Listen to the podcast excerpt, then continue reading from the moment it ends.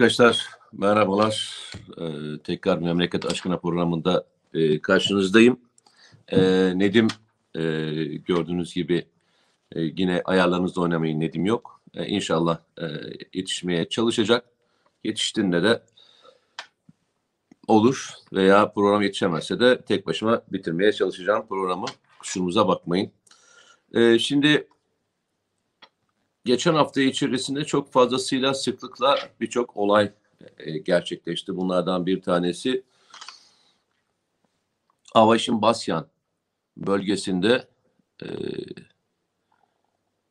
onun üzerindeki onun üzerindeki teröristin etkisiz hale getirilmesi ve bu etkisiz hale getirilmesi sırasında da e, bir şehidimizin veya yaralımızın olmamış olması.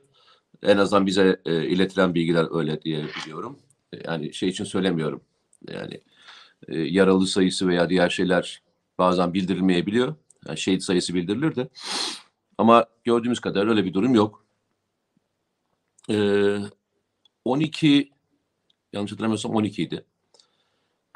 Neden önemli? Hani daha büyük terörist sayıları etkisiz hale getirildi.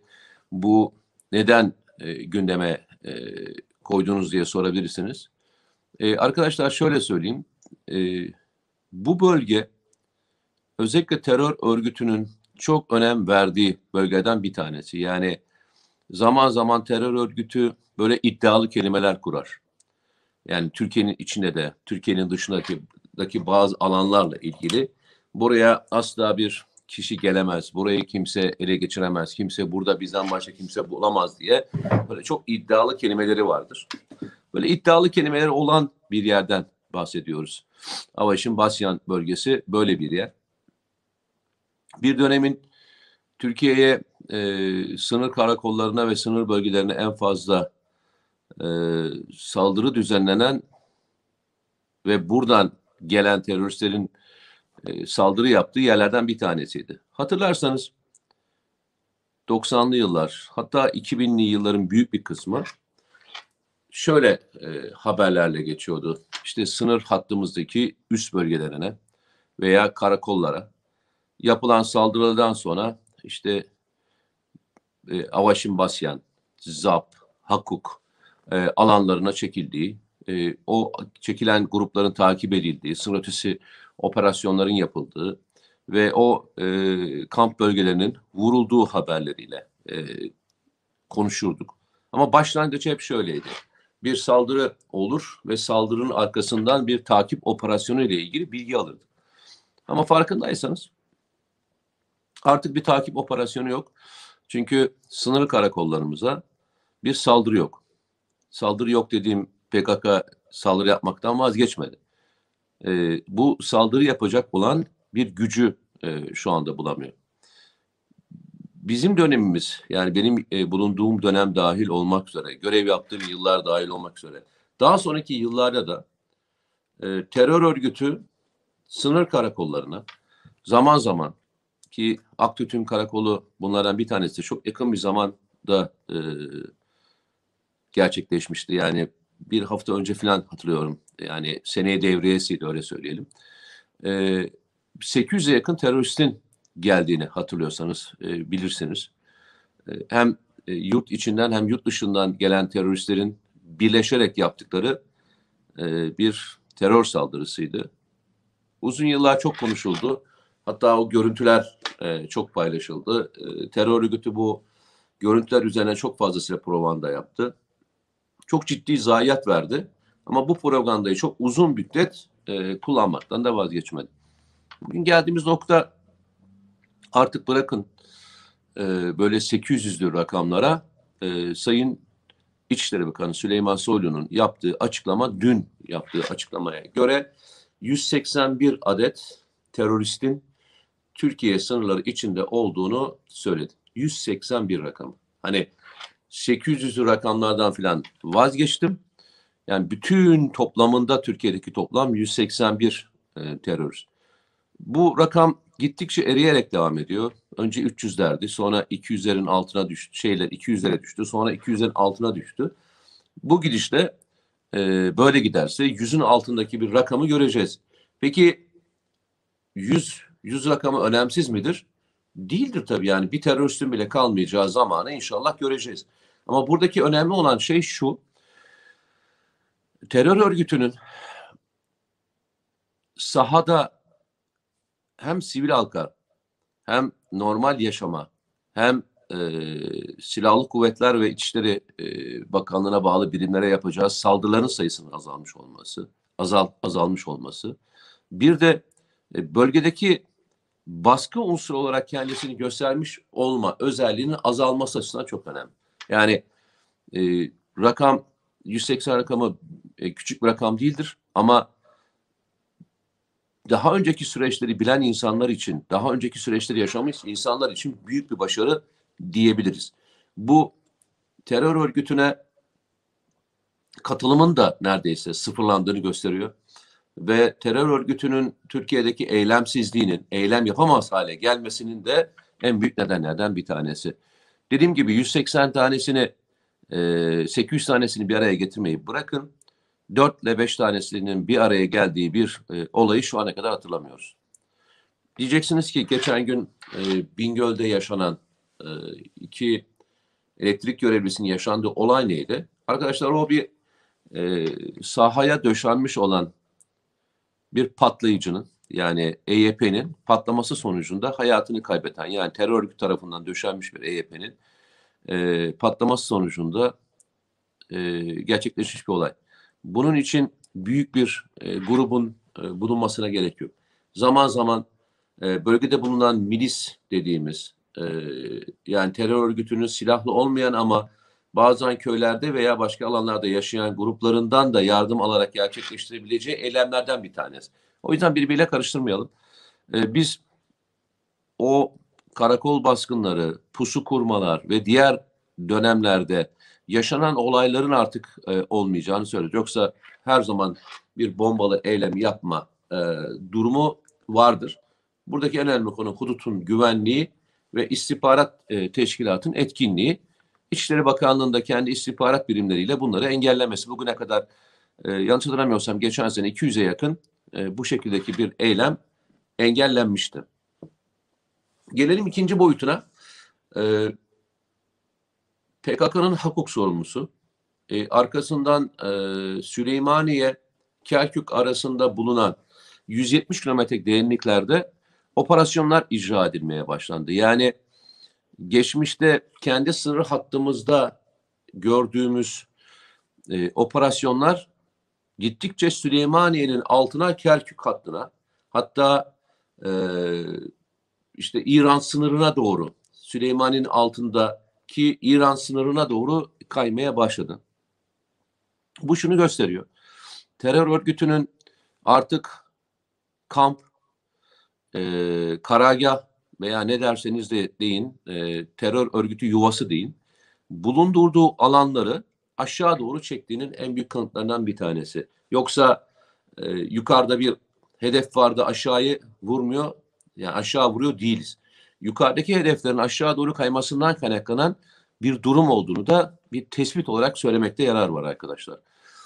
Peki bu kadar derinlikte bu operasyonları nasıl icra ediyoruz? Yani şimdi şunu, şu aklınıza gelebilir. Tamam, bizim sınır attığımızda şeylerimiz uçuyor. SİHA'larımız uçuyor. SİHA'larımız bunları e, görebiliyor.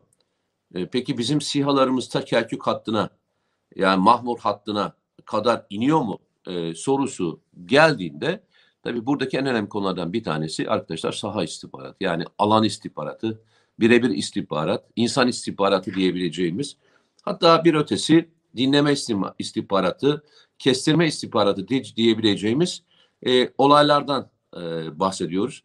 Bu da zaten bölgede çok uzun zamandan beri bütün istihbarat örgütlerinin konuştuğu en önemli şeylerden bir tanesi bu. Saha istihbaratı konusunda alandaki en iyi olan E, teşkilat e, Türk istihbaratı. Bu bir e, övgü değil. Bunu yurt dışındaki istihbarat servisleri de yapıyor. Nereden bunu biliyorsunuz?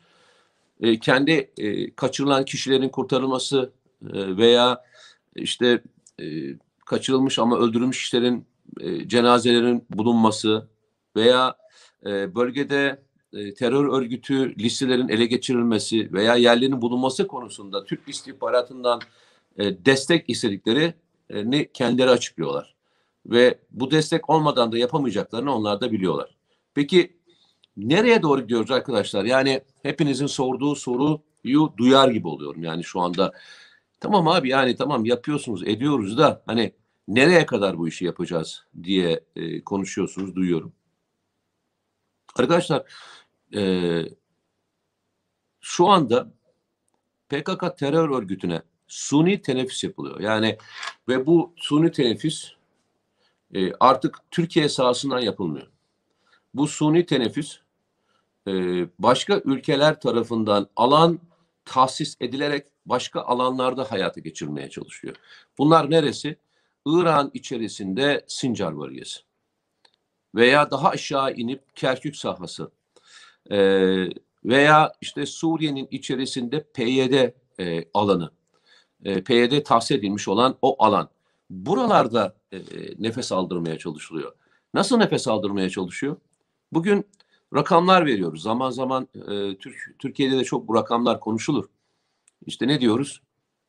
E, bunlardan bir tanesi neydi? E, sahanın içerisinde bulunan e, kişiler. Yani e, hepsi P K K'lı mı? Yok arkadaşlar, hepsi P K K'lı değil. E, malumunuz geçen e, günlerde de e, yaşanmıştı.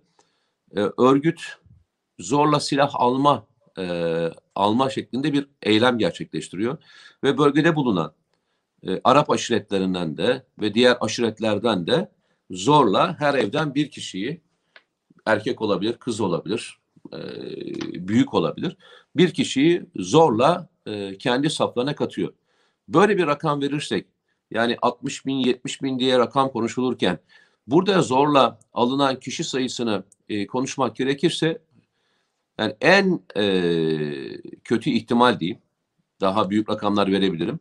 Yani aşağı rakam yüzde ellidir arkadaşlar. Yani otuz bini zorla e, silah altına alınmış e, kişiler diyebiliriz. Peki bu zorla nefes aldırma, suni teneffüs ne kadar sürer? Arkadaşlar beyin ölümünü gerçekleştirmeye çalışıyor aslında Türkiye. E, beyin ölümü dediğimiz nedir?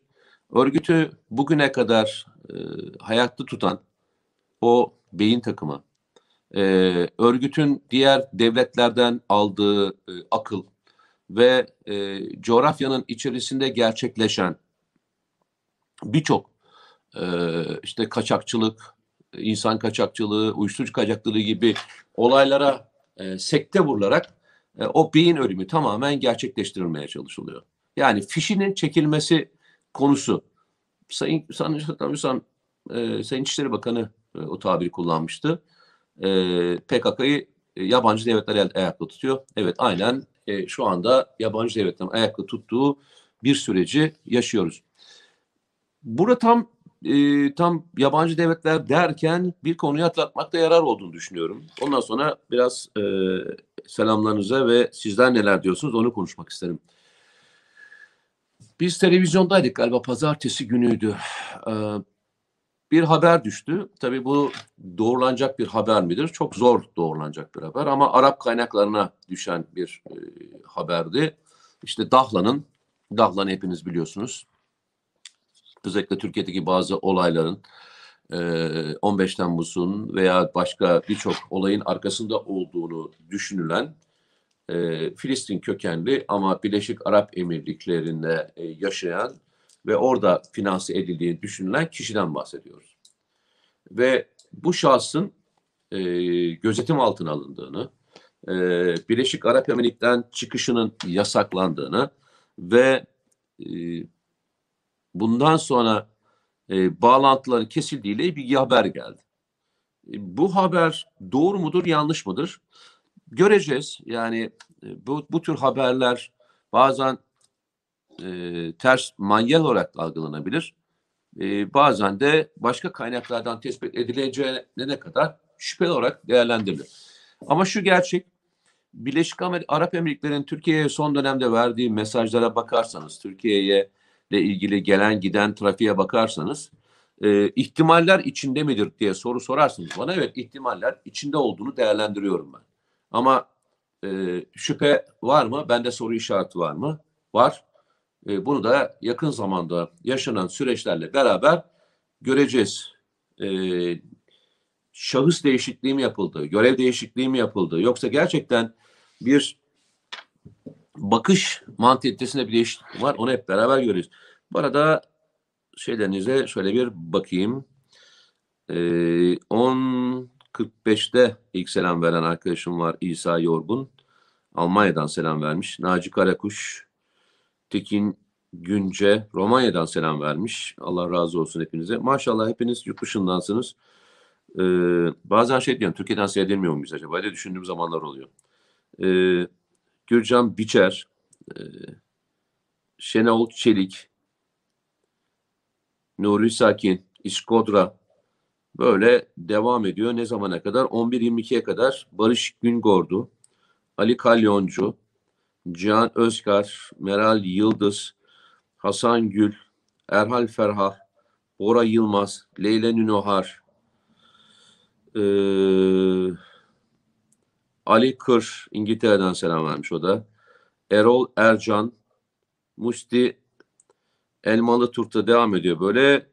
Daha bunların her biri daha program başlamadan on buçukta başlayıp bu saate kadar selam veren e, arkadaşlarımız. on ikiden sonra da başlamışız. Evet, devam ediyoruz. Evet, gördüğüm kadarıyla. Evet. Çok teşekkür ediyorum. E, bu arada Erhan e, Hollanda'yı unutma demiş. Unutmam, merak etme. Ahmet de Ankara'dan selamlar vermiş. Hepinize selamlar. En son selamı da Rıza bırakmış. Selamlar Mete Bey demiş. Selamlar arkadaşlar. Evet, bu arada istediğiniz sorular varsa e, Nedim de tam yokken e, ben elimden geldiği kadar cevaplamaya e, çalışayım arkadaşlar. Şimdi şöyle, İdlib konusu var ama ben bir konuya daha girmek istiyorum. Bu konulardan bir tanesi de Ee, geçen günlerde giremedik. Çok daha konuşamadık. Ben çarşamba günü, geçen hafta çarşamba günü T V'deyken de e, bu konu Sayın Bakan tarafından çok zikredildi. Bunlardan bir tanesi malumunuz üzerine Kredi Yurtlar Kurumu'yla ilgili olan olaydı. Yani e, yurt ihtiyacı olan çocuklar, yurtlarla ilgili olan konular e, tartışıldı. Yani bu konu benim ilgi alanıma giriyor mu? Evet, giriyor arkadaşlar. Şu anlamda giriyor. Ben bir savunma konuşuyorum ama e, geçmiş yazılarıma bakarsanız, hatta bunu Twitter'da paylaştım. E, gençlerle ilgili. Gittiğim yerlerde, e, gezdiğim bütün yerlerde zaten e, gençlerle birlikte olmak için gidiyorum. Çoğunlukla da ya üniversitelere konferansa gidiyorum veya işte düşünce kuruluşları. Veya işte beraber e, kitap fuarlarına gidiyorum. Gittiğim zaman da gençlerin bulunduğu ortamlarda bulunuyorum. Onların sorunlarını dinlediğim gibi elimde imkanım varsa Kredi Yurtlar Kurumu'nun tesislerine, oradaki bulunan e, yurtlardaki öğrencilere de uğruyorum. E, bunun bazen Kredi Yurtlar Kurumu'nun da misafiri ol, olarak gittiğim için de e, bu faaliyetlerin içinde oluyorum. Bazen de kendi gönlümle, gönlümle gidiyorum. Bunun sebebini söyleyeyim. Çünkü bütün aslında e, önümüzdeki dönemde yaşanacak bütün e, sorunlar, problemler veya e, aşacağımız bütün problemlerin anahtarı aslında gençler. Gençler ne düşünüyor? Gençler bu konularda neler, e, neleri e, algılayabiliyorlar? Bence önemli. O, o yüzden de benim tercihlerimden bir tanesi gençlerin olduğu yerler. Bu nedenle de Kredi Yurtlar Kurumu'nun olduğu yerlerde bunun için biçilmiş kafta. Türkiye'de neredeyse gitmediğim Kredi Yurtlar Kurumu kalmış mı? Kalmıştır tabii. Ama birçok yeri gördüm. Birçok şehirdeki o büyük tesisleri gördüm. Dönüşümü de gördüm arkadaşlar. Ben zaman zaman bahsediyorum. Ben paraset okullarda okuyarak büyüdüm. Devlet okullarında okuyarak büyüdüm. Harp okulunda e, bir yatılı okul kabul ederseniz, daha önceki liseyi de yatılı okul kabul ederseniz uzun bir sürecim bu yatılı okullarda geçti. seksenli yıllardaki süreçle bugünkü sürece baktığınızda ilerlemeyi görmemek mümkün değil. Yani yapanlara haksızlık etmiş oluruz. Yani siyaseti, siyaset yapalım arkadaşlar. Siyaset yapın arkadaşlar. Yani e, siyasi konularda birçok şeyi eleştirin. Ama yapılanlar üzerinden eleştirmeyin. Yani e, AK Parti'nin eleştirecek konusu o kadar çoktur ki. Ama bana sorarsanız bunlardan bir tanesi kredi yurtlar konumu değil. Veya bana sorarsanız Gençlik ve Spor Bakanlığı değil. Neden e, diyeceksiniz? Gittiğim yerlerde gördüğümde e, o dönüşümü e, fark etmemek mümkün değil. Yani onun içinden geldiğim için dönüşümü e, çok daha net olarak görüyorum. Yani ben evinde e, veya yurt dışında okuyan bir insan değilim. Bu ülkenin, ülkenin e, yatılı okullarında okudum. O yüzden dönüşümü çok rahatla görebiliyorum. Yani kırk kişilik, belki yirmi kişilik, otuz kişilik koğuşlardan üç kişinin, dört kişinin bazalı yataklarda yattığı, ki bakan buna açıkladı. Şu anda ranza sistemi yüzde sekiz e, devam ediyormuş. yüzde doksan iki bu baza sistemine geçmiş. Her odada e, banyonun, e, tuvaletinin olduğu, çalışma masalarının olduğu bir sürece geçebilmek çok bence önemli. E, bunu da başarmış olma, olmaları. Yani iki yüz bin yataktan e, sekiz yüz bin yatağa çıkartmış olmaları da büyük bir başarı. Ki yakın dönemde yüz bine yakın bir yatak daha e, katılacak. Yani toplamda baktığınızda e, milyon yatağa ulaşılmış olacak. Ha diyeceksiniz ki yeterli mi? Arkadaşlar e, bakanın söylediğine göre, bu kadar kadar bütün istatistiklere bakıldığına göre e, yurtlardan yararlanmak üzere başvuranların toplamı, yıllık olarak başvuranların toplamı üç yüz bin civarında.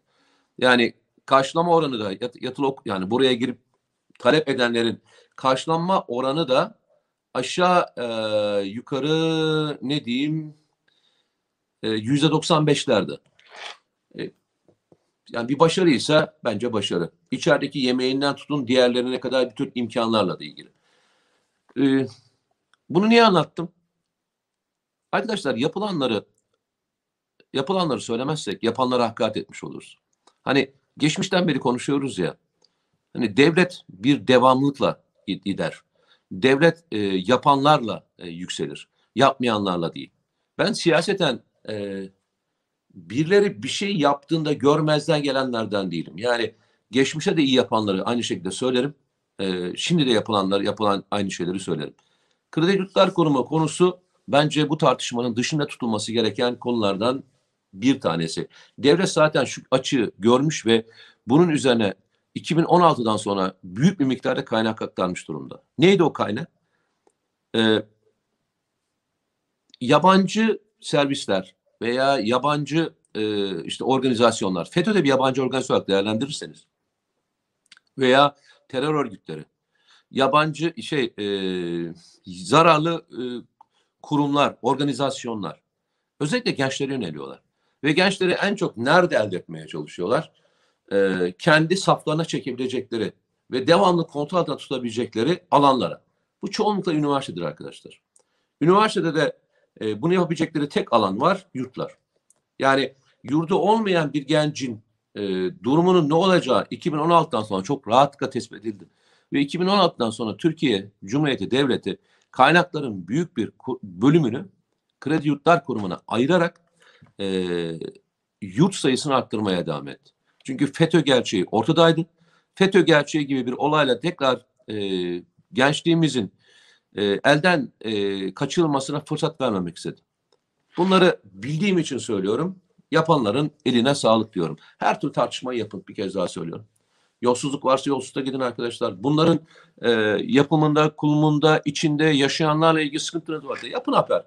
Ama Kredi Yurtlar Kurumu hiçbir şey yapmıyor gibi bir mevzuyu yani benim görüp de e, onaylamam veya görüp de yok arkadaşım böyle bir şey yok deyip sessiz durmam açıkçası çok büyük ayıp olur.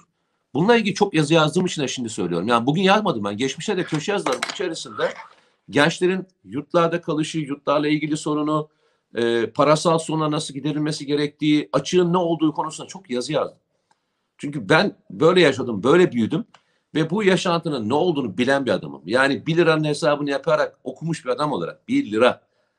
Yani şimdi bir lira sizin için çok büyük rakam mı? Evet, bir lira çok büyük rakam arkadaşlar öğrenci için.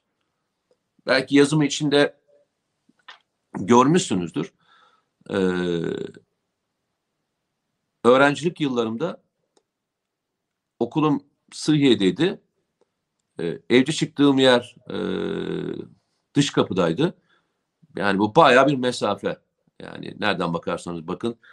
Yani altı yedi kilometreden daha fazla bir mesafe. Otobüse verecek parayı bulamadığım için e, oraya kadar yürüdüğümü bilirim arkadaşlar. Yürüyerek geri geldiğimi de bilirim.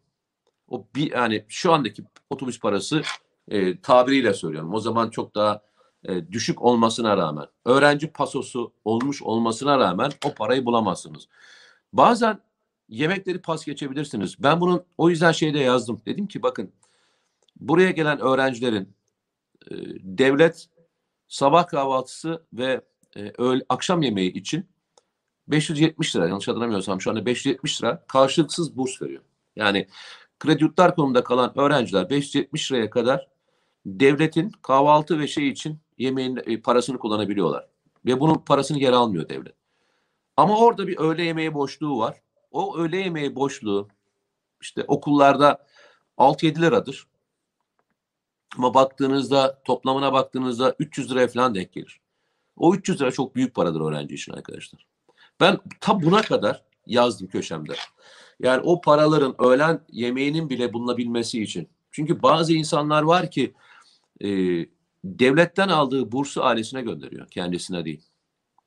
Devletten aldığı bursu ailesine gönderiyor. Kalanın. Yani o kadar fakir ailelerden gelen öğrencilerle karşılaştım. Ve bunların her birini ben onlardan dedim arkadaşlar. Yani birebir konuşurken sohbetler sırasında dinledim. Diyeceksiniz ki ne kadar kişiyle sohbet ettiniz? Pandemi dönemi öncesi e, şöyle söyleyeyim. Yaklaşık elli tane konferans versem gençlere. Yani her konferansta beş yüz ile bin kişi arasında katılım olduğunu düşünürseniz, beraber sohbetlerimizi yaptığımızı düşünürseniz yani binlerce, on binlerce öğrenciyle e, karşı karşıya geldiğimi söyleyebilirim. Hatta bazılarının sorunlarını çözdüm. Ben şimdi bir kere bir tanesini anlatayım. Ee, çünkü onlarla beraber zaman geçirdiğinizde sizler de sorun çözebiliyorsunuz.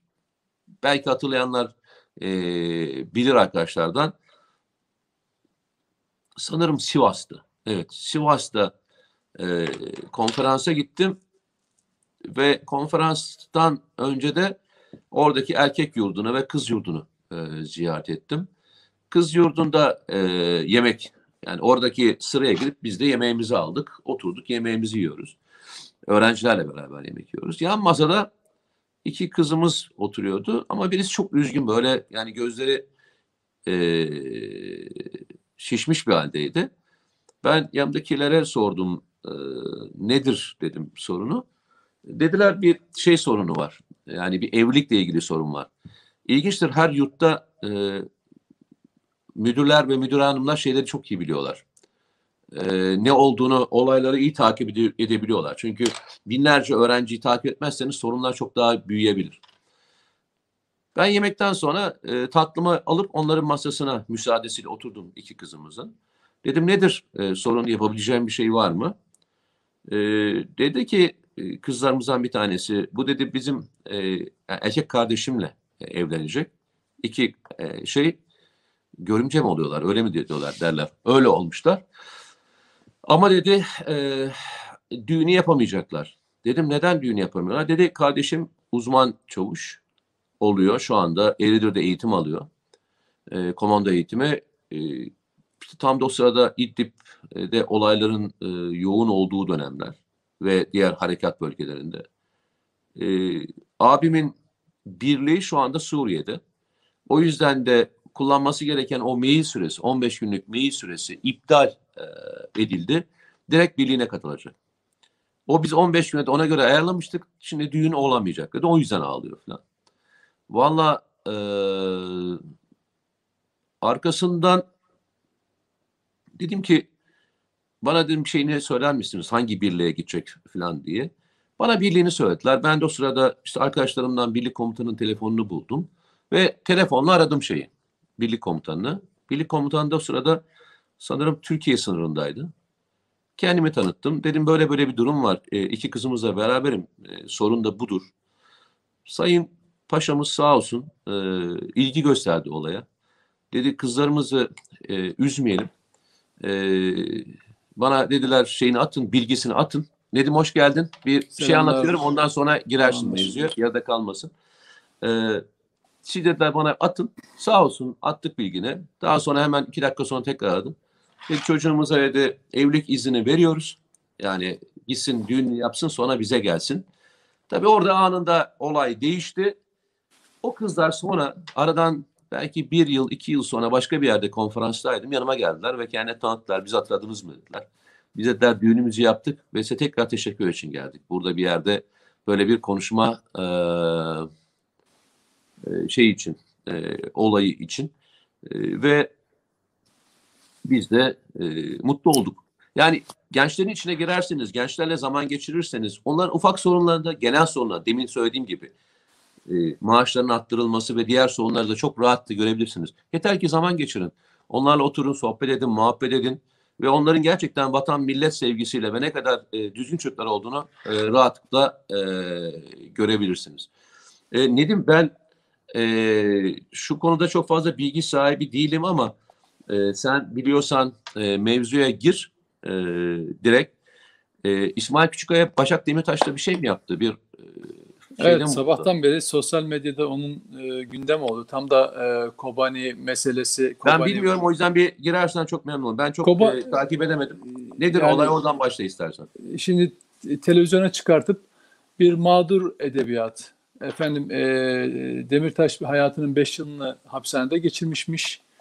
Ee, bu işte çocuklarından ayrı, gökyüzünden ayrı, ondan Aha. sonra e, buna eğer diyor bu başına gelecekleri bilse e, yapar mıydı falan diyor. Başak Demirtaş da diyor ki işte pişman değil yaptıklarından falan diyor. Yaptığı şey ne? Onu biliyoruz. Kobani bahanesiyle P K K'nın talimatı gereği e, H D P seçmenini, kendi tabanını e, sokaklara dökmek, elli üç kişinin hayatının kaybetmesine sebep olmak bu. Ama çizilen fotoğraf öyle bir romantik ki sanki Demirtaş bir melek yani.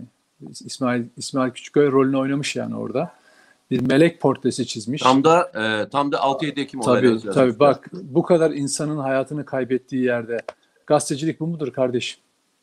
Gazetecilik bu mudur? Peki şu soruyu sormuş mu? altı yedi Ekim olaylarıyla ilgili e, o gün E, yazdıklarından ve çizdiklerinden hala e, yok, pişman değil zaten, pişman değil, piş, pişman değil diyor, yaptıklarından pişman değil diyor zaten eşi. Aynen. Yani mesele o yani, yaptıklarına pişman değil, biz diyor bu diyor biz de aile olarak da diyor üzüntülü değiliz diyor, pişman değiliz diyor. Ondan sonra bu diyor, bir de çok korkunç bir lafı var, Kürtseniz diyor, bir de muhalifseniz diyor, bu ülkede bunlar diyor başınıza gelir, normaldir falan diyor. Hmm. Ya insan hani böyle insan Kürt kimliğini, etnik kimliğini bu kadar mı hoyratça kullanır? Bu kadar mı suistimal eder? Ben şeyi ben şeyi çok hatırlayamadım yani ama e, o şeyden atılan çocuk, e, Yasin Börü, e, atılan çocuk, e, bıçaklanan, sonra e, kurşunlanan, sonra arabayla üzerinden geçinen, yerlerde yakılan, sürüklenen yakalan ve en sonda yakılan e, Yasin Börü Kürt değil miydi? E, öyle bir Kürt ki Demirtaş Kürtçe bilmez ama Yasin Börü'nün ailesi Kürtçe bilir. Öyle Kürt. Ben yani. Hani çok anlamadım. Yasin Börü Kürt değil miydi acaba? Tabii. Yasin Börü Kürt değil miydi, değil mi? Yani çok güzel bir soru. Yani bunu onlar, onların cevaplaması lazım. Ama oturup e, nasıl, şimdi şöyle, C H P kitlesinin izlediği bir kanala Başak Demirtaş'ı getirip Selahattin Demirtaş güzellemesi tam da altıya değil, tam onlara yakışır. İşte kitle böyle uyutulur hocam. Unutturulur. on beş binden fazla şehidimiz, kırk yıllık terör, ha, daha iki gün önce Bingöl'de iki tane elektrik işçisinin şehit edilmesi. Bunların önemi yok. Onların gözünde insanın hiçbir önemi yok. Siyaset, iktidar çok önemli onlar için. O yüzden P K K gibi bir terör örgütü, yani FETÖ ve P K K, hep söylemiştim bunu daha önce de, FETÖ ve P K K dünyanın en şanslı terör örgütleri. Çünkü bizim içimizde yuvalanmışlar. Bizim içimizde yuvalanmışlar. Her cenahtan destekçi bulabiliyorlar. Çünkü niye biliyor musunuz? Devlet devlet düşmanlığı olan kesimlerde, iktidar düşmanlığı, yani iktidarı falan değil, devlet düşmanı olan kesimlerde rahatlıkla yer bulabiliyor. Çünkü diyor ki devlete karşı elinde silah, bunlar mücadele ediyor. Onlar kendine siyasi yandaş olarak onları görüyorlar ve FETÖ de öyle. Şimdi tam oraya geçti farkındaysanız. Yani daha önce devletin içinde devletin imkanlarını kullanan bir terör örgütüyken, şimdi karşı tarafta devlete karşı savaş açan diğer kesimlerle beraber çok kolay ittifak yapabiliyor. Türkiye'de çok kolay bir siyaset dinamiği var. Böyle bir siyaset dinamiği. Ve bunun arasında terör örgütleri kendini çok rahat alana açabiliyor. İşte yani dün Duran Kalkan'ın P K K ile başlanan bir tanesinin sözleri C H P'ye, H D P'ye ayar veriyor. Bunların hiçbirinin önemi yok. Kobani, Kobani bahanesiyle bak Kobani bahanesiyle ölen insanların hiçbir değeri yok. İsmail Küçükkayaların gözünde, Başak Demirtaşların gözünde, Selahattin Demirtaşların gözünde, Yasin Börü'nün gözünde hiçbir değeri yok. Önemli olan onlar için bir iktidar savaşı. Hani ama öbür taraftan muhalifliği, vicdanı, ifade özgürlüğünü falan başkalarına bırakmazlar. Ama bu rezilliği de yaparlar. İşte medyanın hali bu Mete. Maalesef yani. Ya o zaman biz şöyle mi göreceğiz? Ee, bir on beş Temmuz günü ee, bir isim görebilir miyiz televizyonda?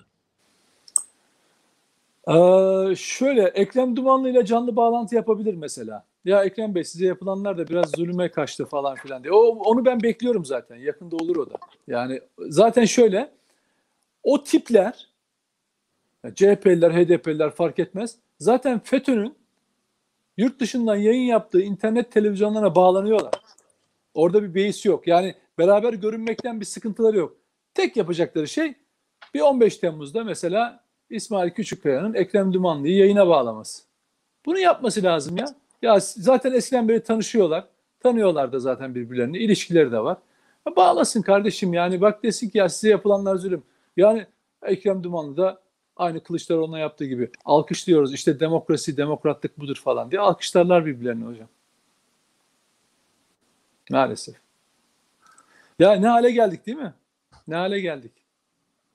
Ya e, insanların fikirlerini tabii ki söylemesinde e, bir şey yok. Ben beis görmüyorum. Yani insanlar tabii ki farklı farklı düşüncelerini yapacaklar. Ama hani insanın e, ya, o gün çıkartmış olması ve tabii, yaranın tabii. üzerinde tepinilmiş olması bana çok tabii. ilginç geliyor biliyor musun? Tabii, tabii. Bana çok ilginç Bak, geliyor. Ben, ben, ben dün C N N'e de bağlandım.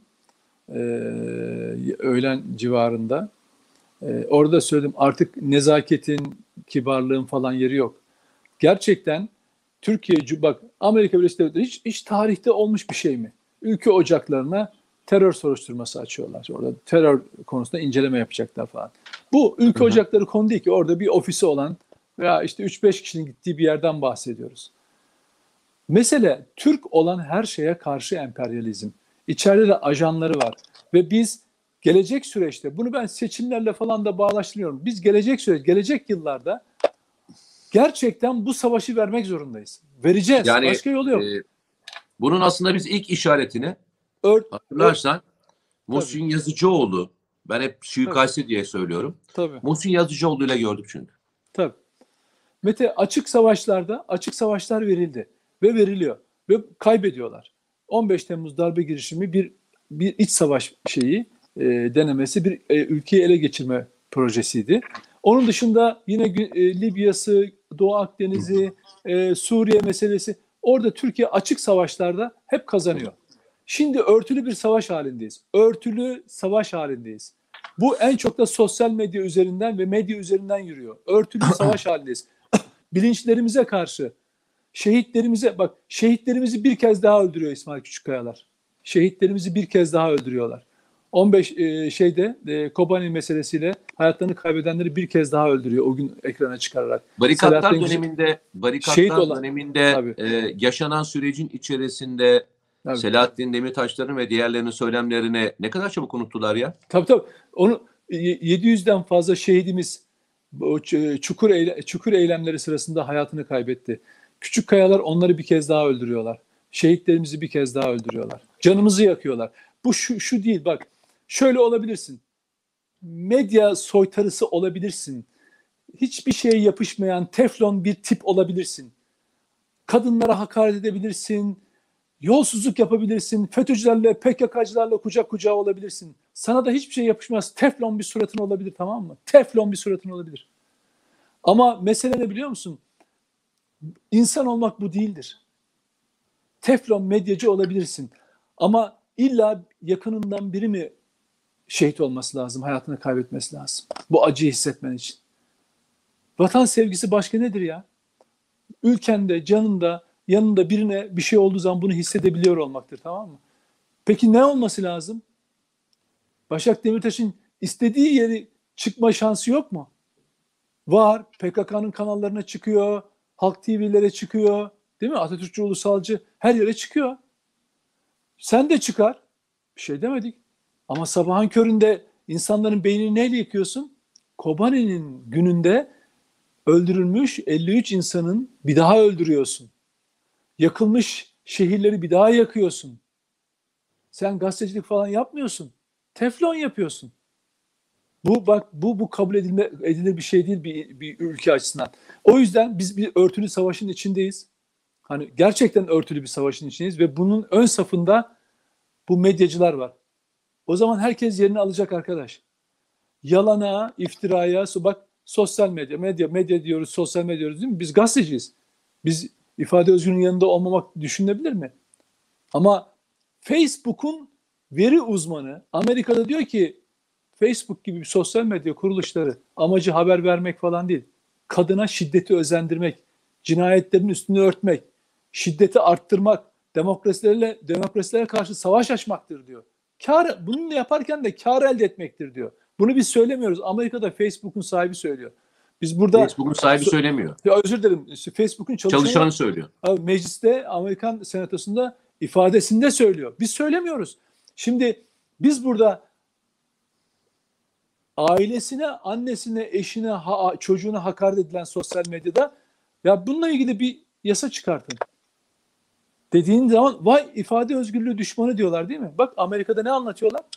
Kendi ürettikleri sistemin kendi sistemlerine bile düşman olduğunu, Amerikan sistemine bile düşman olduğunu anlatıyor ya. Çünkü ee, sosyal bir... medya yasası Amerika'da Türkiye'den önce geçecek. Tabii öyle olacak, öyle olacak, öyle Çok olacak. Komik. Yani ama şunu söylüyorum Mete bak bugünkü yaşanan olay Kobani meselesiyle insanları sokağa çıkartıp öldürten Selahattin Demirtaş'ın karısını ekrana çıkartmak, şehitleri bir kez daha öldürmektir. Bunu anlamıyor. Bunun insanlarda yarattığı acıyı anlamıyorlar. Bunu bu politik karşı çıkmak falan değil. Çıkar kardeşim istediğin gün istediğin zaman çıkar ama o gün çıkartıyorsun. Amacın ne? Bu sansasyon yaratmaksa başardınız yani. Başardınız. Ondan sonra kutuplaştırmayalım ülkeyi.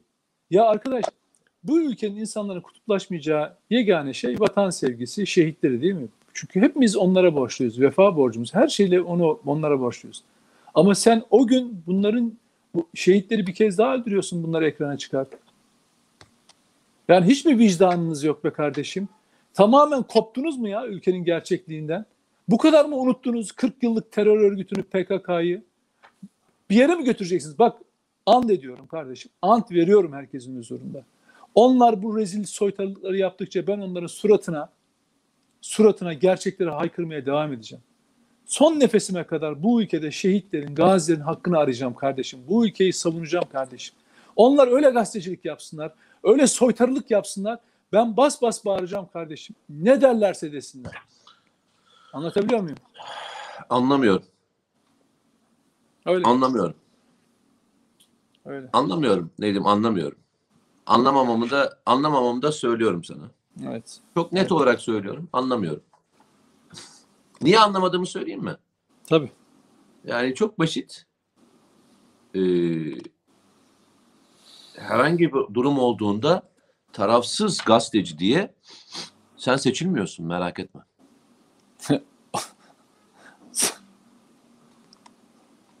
Herhangi bir özel bir durum olduğunda sen tarafsız gözükmüyorsun. Bak sen senin bir politik duruşun olmadığı halde, bir partin evet. olmadığı halde sen tarafsız değilsin. Ama onlar tarafsız gözüküp orada e, yer alabiliyorlar. Onu o yönetebiliyor, sen yönetemiyorsun. Yani kusura bakma anlamıyorum. Ne evet. demek istediğini anlamıyorum Nedim. Değil mi? Sen tarafsın. Tamam mı? Öyle. Sen tarafsın, onlar tarafsız.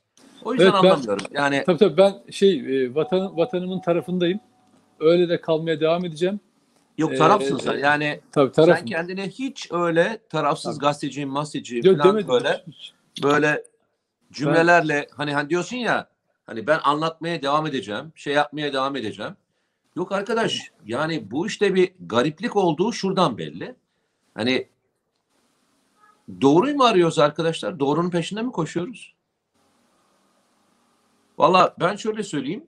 Ee, sevgili Nedim, hani yani burada da arkadaşlarımla beraber hiç kimseye şey yapmayacağım. altı yedi Ekim olayları ve barikat döneminden sonra, o dönemden sonra sahaya gidip tek e, belgesel çekmiş bir kişi olarak, e, arkadaşlarımla beraber diyorum, tek başıma değil, arkadaşlarımla beraber gitmiş, çekim yapmış birisi olarak söylüyorum. E, ben tarafım. Ama o dönemde P K K adına gidip her türlü söylemi yapanlar hepsi tarafsız. Bak bu kadar net. Bu ülkede ilginç bir e, sıkıntı var. Ben bunu çözemiyorum. Mete, yani, Mete bak. Mete, e, bak. Mesela e, işte bir e, P K K yayın organı Türkiye'de e, ödül alabiliyor. Mete bak, kardeş. Tamam, çok abi, haklısın. Bir dakika müsaade et. Müsaade et. Tabii. Bitireyim. bitireyim. Tamam, anlamıyorum ben. Anlamamaya da devam edeceğim. Zaten anlamak istemiyorum. Çünkü anlarsam çökerim. Anlamayacağım. Benim, e, senin de benim de vatan sevgim karşılıksız. Bir evet. şey beklemiyoruz.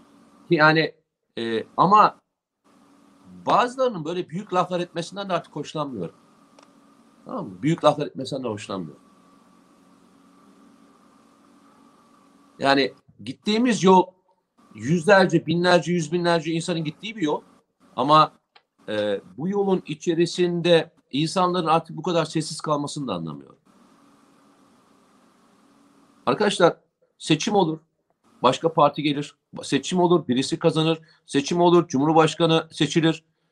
Ama vatan dediğin şey seçimle ilgili bir şey değildir ya. Seçimle alakalı değildir. Yani vatan vatan mevzusu e, ne zamandan beri e, bu kadar e, ikinci plana itilebildi her şeyde? Yazık değil mi ya? Yazık değil mi? Olaya bakar mısın ya? Yani Güneydoğu'ya gittiğimde, ben o dönemde gittiğimde arkadaş herhalde kırk tane falan belgesel çekilmişti P K K için. kırk tane belki belgesel çekilmişti. Her gün çekildiği için ben belgeselci olmadığım halde bir belgesel çekmek için bölgeye gittim. Ya anlı şanlı bir tane gazeteci bir P K K'larla onları öven belgesel yapıyor. Bak anlı şanlı böyle bilinen bir gazeteci. Bak bu adam belgeseliyle uluslararası şey P K K'lı P K K'nın propaganda belgeselini çekiyor. Ama onların yardımıyla. Belgeseli belgeseli P K K'ya gönderiyor. Asıl amacı bir yarışmaya sokmak o belgeseli. Aha. Ödül alacak. Hazır. Bak dedin ya. Ödül alacak. Hazır. Ama P K K bir şey yapıyor. Belgeseli önceden YouTube'a yüklüyor. Tabii o soytarı da ödül alamıyor, alamıyor. Çünkü niye? Belgesel önceden bir yerde yayınlandığı için. Bak gazetecilik. Ve bu adam şimdi firari tabii kaçak. Kim olduğunu belki bilenler bilirler. Bu kaçak. Ama el aleme gazetecilik dersi veriyor ha uzaktan. Biliyor musun? P K K'nın güdümünde belgesel yapıyor. Ya ben biliyorum. İstihbaratçılara kitap gönderip düzeltme yaptıranları da biliyoruz da P K K'larla kitap yazıyor, şey yazıyor, belgesel yapıyor. Çekip bitiriyor, montaj, her şey tamam. Bir de P K K'ya gönderiyor. Olmuş mu abi diye. Onlar da YouTube'a koyuyorlar. Ee, adamın bütün projesi çöküyor tabii. Şimdi ondan sonra da firari ne olduğunu biliyor. Herkes biliyor.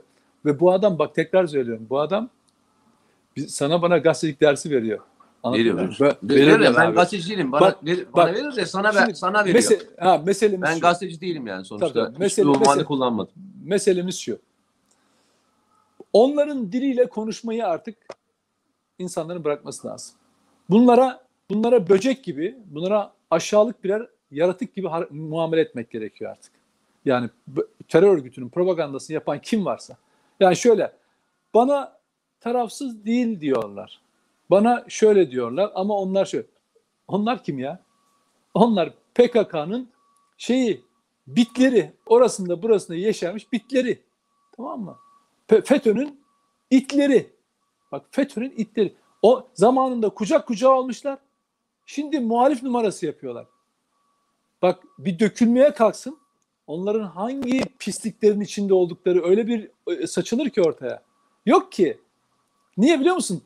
Çünkü diyorsun ya buna vakit harcama. Mesela ben otururum, ben bunu otursam bir haftada adamın sokağa çıkamayacak hale getiririm. Bir haftada. İsmail Küçükkaya'nın ne yaptığını kimse bilmiyor mu bu ülkede? Manşet sadece kendi yaptığı işlerden. Manşetlerinden, manşetlerinden. Bırak. Yok karısını darp etmiş, yok şöyle demiş, bilmem nerede ne yapmış. Hiç önemli değil. Kendi gazeteciliği üzerinden onu ben bir haftada sokağa çıkamaz hale. Ama niye biliyor musun? Diyorsun ki ya uğraşmaya değmez. Uğraşmaya değmez. Ama bak bana bile bana bile yaptıklarını şey yaparım, unuturum. Benim yaptığım haberler hakkında yaptıklarını unuturum. Hrant Dink cinayetindeki karartma çabalarını, FETÖ'cülerle, istihbaratçılarla yemeklerini, her şeyini unuturum. Ama şehitleri incitecek yaptığı şeyi unutmam, unutturmam hocam. Gerçekten unutturmam. Rezilliklerini ortaya dökmek boynumuzun borcu olur yani. Bak tekrar söylüyorum, Hrant Dink cinayeti konusunda gazeteci cinayetinin üstünün örtülmesinde istihbaratçılar nasıl işbirliği yaptığını da anlat, yazdım da zaten. Ortaya koymuştum da. Yani kimden bahsediyorsun şu anda? Ya soytarı da işte medya soytarısından bahsediyorum ya, fark etmez. Ay, gel ben an, yani gerçekten anlamadığım A, için soruyorum. Neyse anlatacağım, sonra anlatacağız. Onu daha daha detaylı konuşacağız. O belli peki, ki peki, bu iş tamam. yürüyecek. Bu iş yürüyecek. Yani dolayısıyla hayır, herkes ama, başkası ay ama, şu anda konuş ama, yani yok şöyle birbirine söyleyeyim. Geçti ama mevzular. Bak, hep aynı geçsin, kişiyi mi konuşuyorsun? Daha iyi, daha iyi, daha iyi, daha iyi. Geçsin öyle. İyi, Ondan peki. sonra sonra ayırırız. Vaktimiz de var zaten. Çünkü bu soytarılıkları bunların belli ki seçime doğru gidecek. Niye biliyor musun?